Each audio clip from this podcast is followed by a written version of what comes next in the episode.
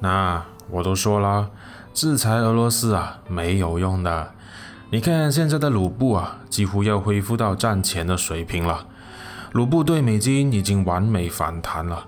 你们西方和民主国家集体霸凌俄罗斯啊，一点用都没有啊！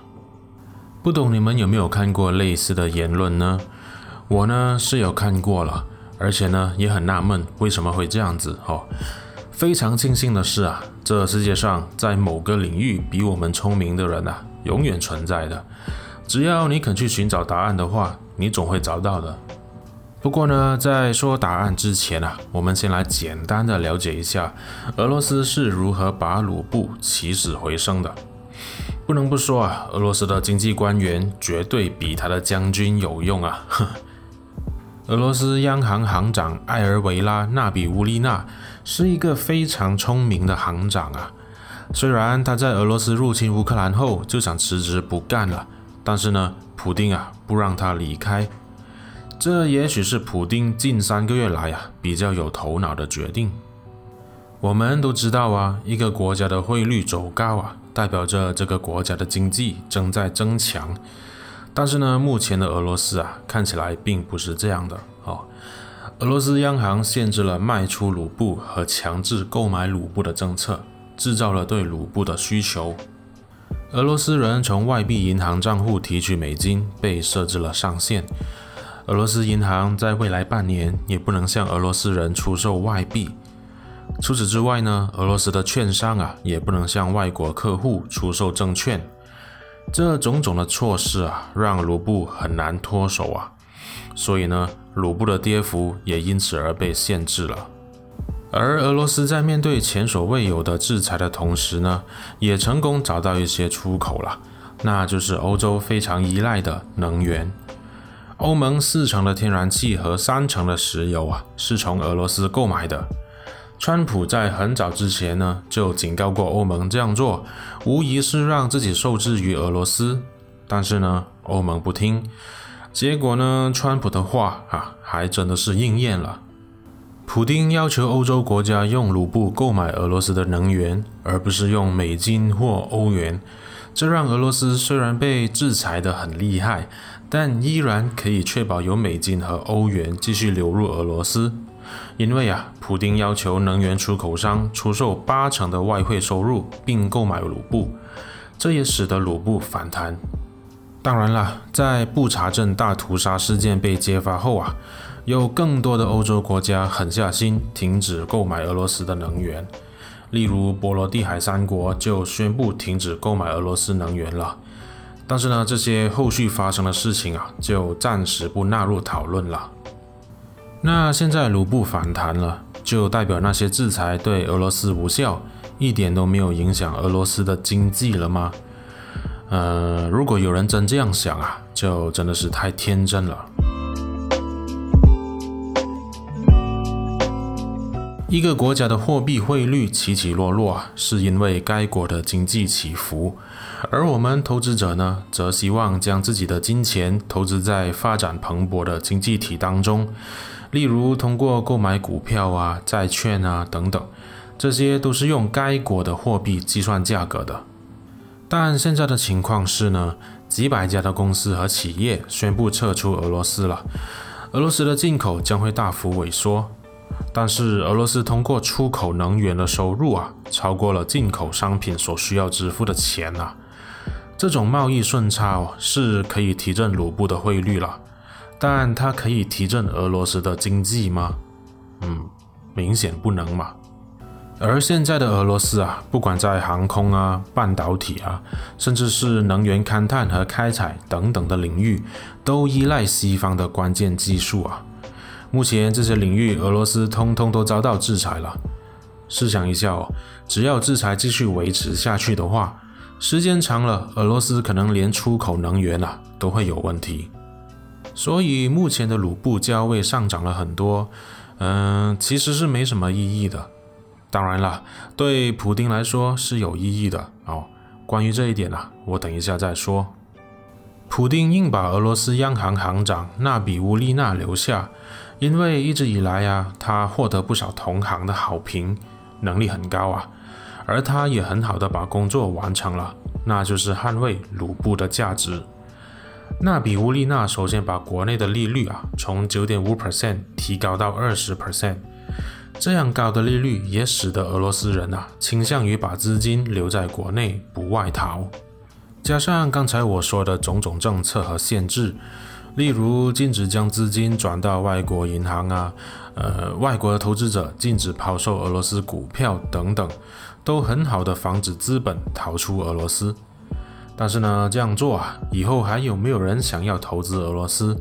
对俄罗斯市场还有没有信任？哦，这里不管，也管不了那么多。俄罗斯央行采取一堆这样严厉的措施啊，卢布会反弹，其实一点都不难理解了。问题是啊，为什么俄罗斯，为什么普丁啊，不惜一切代价，即使牺牲一切啊，都要捍卫卢布呢？毕竟，俄罗斯未来的经济实体啊，将会不可避免的严重衰退啊，甚至进入萧条的水平。为什么普丁都要调高利率来捍卫卢布呢？我们都知道啊，当经济不景气的时候啊，央行都会调低利率来刺激经济，让人们倾向于消费，而不是把钱收在银行。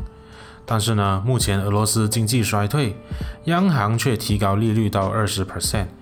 那不是让俄罗斯的经济啊加速衰退吗？因为没有人借钱，没有人消费，经济活动自然也跟着减低啊。关于这问题的答案啊，啊，那就要请教比我聪明的人了，他就是美国经济学家保罗·克鲁曼。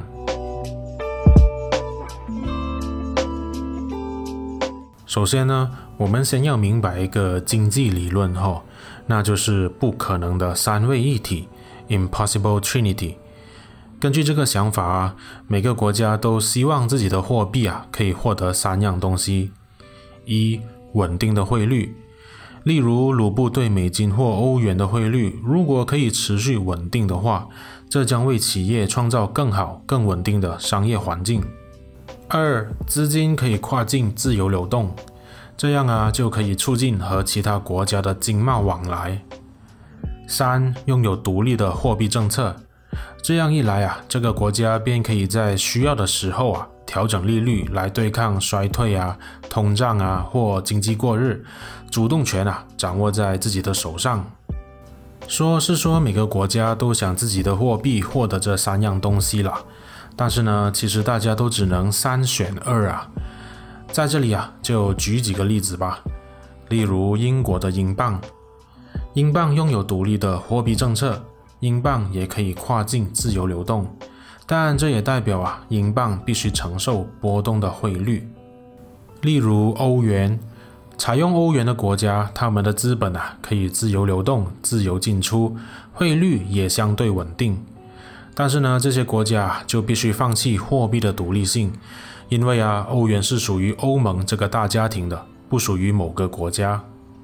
港币也一样哈、哦，港币可以自由流动，港币对美金也很稳定，但它也一样失去了独立的货币政策。因为啊，很多时候港币必须跟着美国的货币政策，美国放松它就放松，美国收紧它也跟着收紧。那人民币呢？人民币汇率稳定。也拥有独立的货币政策，但是呢，就是不能自由流动啊。中国有很多资本管制去管控人民币的进出，而这也是为什么人民币无法取代美金、抗衡美金的主要原因啊。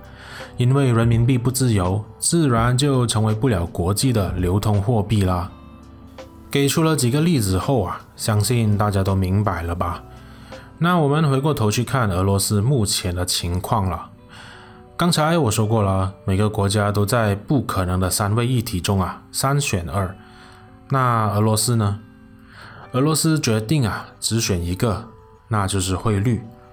俄罗斯只要稳定的汇率。俄罗斯为了稳定的汇率啊，它实施了严格的资本管制，牺牲了货币的独立性。因为啊，为了汇率，俄罗斯不能随便发行或收缩货币。卢布自然就失去了独立的货币政策了，而同一时间呢，俄罗斯央行啊设置了种种限制，不让人抛售卢布啊，呃，不让资本自由进出啊。卢布自然就不能自由流动了。所以啊，我们可以看见俄罗斯各种各样的骚操作，例如经济衰退还提高利率，这也许可以暂时撑起卢布了。但接下来的时间呢，我们或许将会看见俄罗斯的经济啊加速衰退。嗯，问题来喽，既然这样把卢布拉起来的意义不大，那为什么普丁还要这样做呢？关于这问题啊，克鲁曼给出了精辟的推测。哦，俄罗斯在未来几个月甚至几年，它的通胀将会大幅飙升，而 GDP 呢也会暴跌啊。但是呢，普丁啊是不可能会承认俄罗斯正在遭遇这些坏事情的，因为报喜不报忧啊，本来就是独裁政权的习惯了。什么高通胀啊，GDP 暴跌啊，你认为普丁会让俄罗斯人民看到吗？普丁啊，当然会掩盖起来啦，就好像土耳其总统埃尔多安一样。土耳其高通胀怎么办呢？做假数据吧。可是啊，国家统计机构负责人不肯做假数据啊，埃尔多安就把他给解雇了。俄罗斯呢也一样哈、哦，接下来俄罗斯的经济啊肯定会恶化，肯定会急转直下。但不用担心哈。哦俄罗斯的媒体啊已经被政府控制了，没有媒体敢报道真相。这些媒体只需要简单的否认这些坏事就 OK 啦，把人民蒙蔽好就可以了。即使人民可能会觉得自己的钱啊好像越来越小，可以买到的东西也越来越少。但是啊，卢布大幅贬值呢就不一样了，因为汇率是不能作假的。只要俄罗斯人拿着卢布去兑换外币，纸啊是包不住火的。这样一摊开来看后啊，普丁不理经济，不惜一切代价都要保住卢布这事情啊，一下子就全明白了，就是为了他的政治宣传策略嘛。普丁啊，现在可以向俄罗斯人大声说：“你们看吧，大家对我们的制裁呀，一点用都没有啊，卢布站稳阵脚了。”也保住了自身的价值，这种宣传对普丁来说啊，就是特别有意义了。而这种宣传对那些不知道俄罗斯经济正在迅速恶化的俄罗斯人，甚至是一些小粉红啊，也特别有用。没错了，普丁成功捍卫卢布的价值，可以撑多久不知道哈，但至少目前是这样子了。但是呢，这不代表啊，普丁在经济政策方面处理得很好哦，反而是暴露了普丁的政策失灵啊。而俄罗斯人民未来的苦日子啊，也不会因为卢布暂时稳定的汇率而得到改善。俄罗斯经济的大衰退啊，正在路上。以上呢，便是保罗·克鲁曼这位美国经济学家对卢布反弹的看法了。嗯，我不敢说啊，他的见解绝对正确，但至少让我学习到一些不一样的东西啦。你对卢布反弹有什么看法呢？欢迎在底下留言讨论哦。呃，也别忘了按赞、分享和订阅我的频道。啊、什么都略懂一点，生活更精彩一些。我们下一集再见。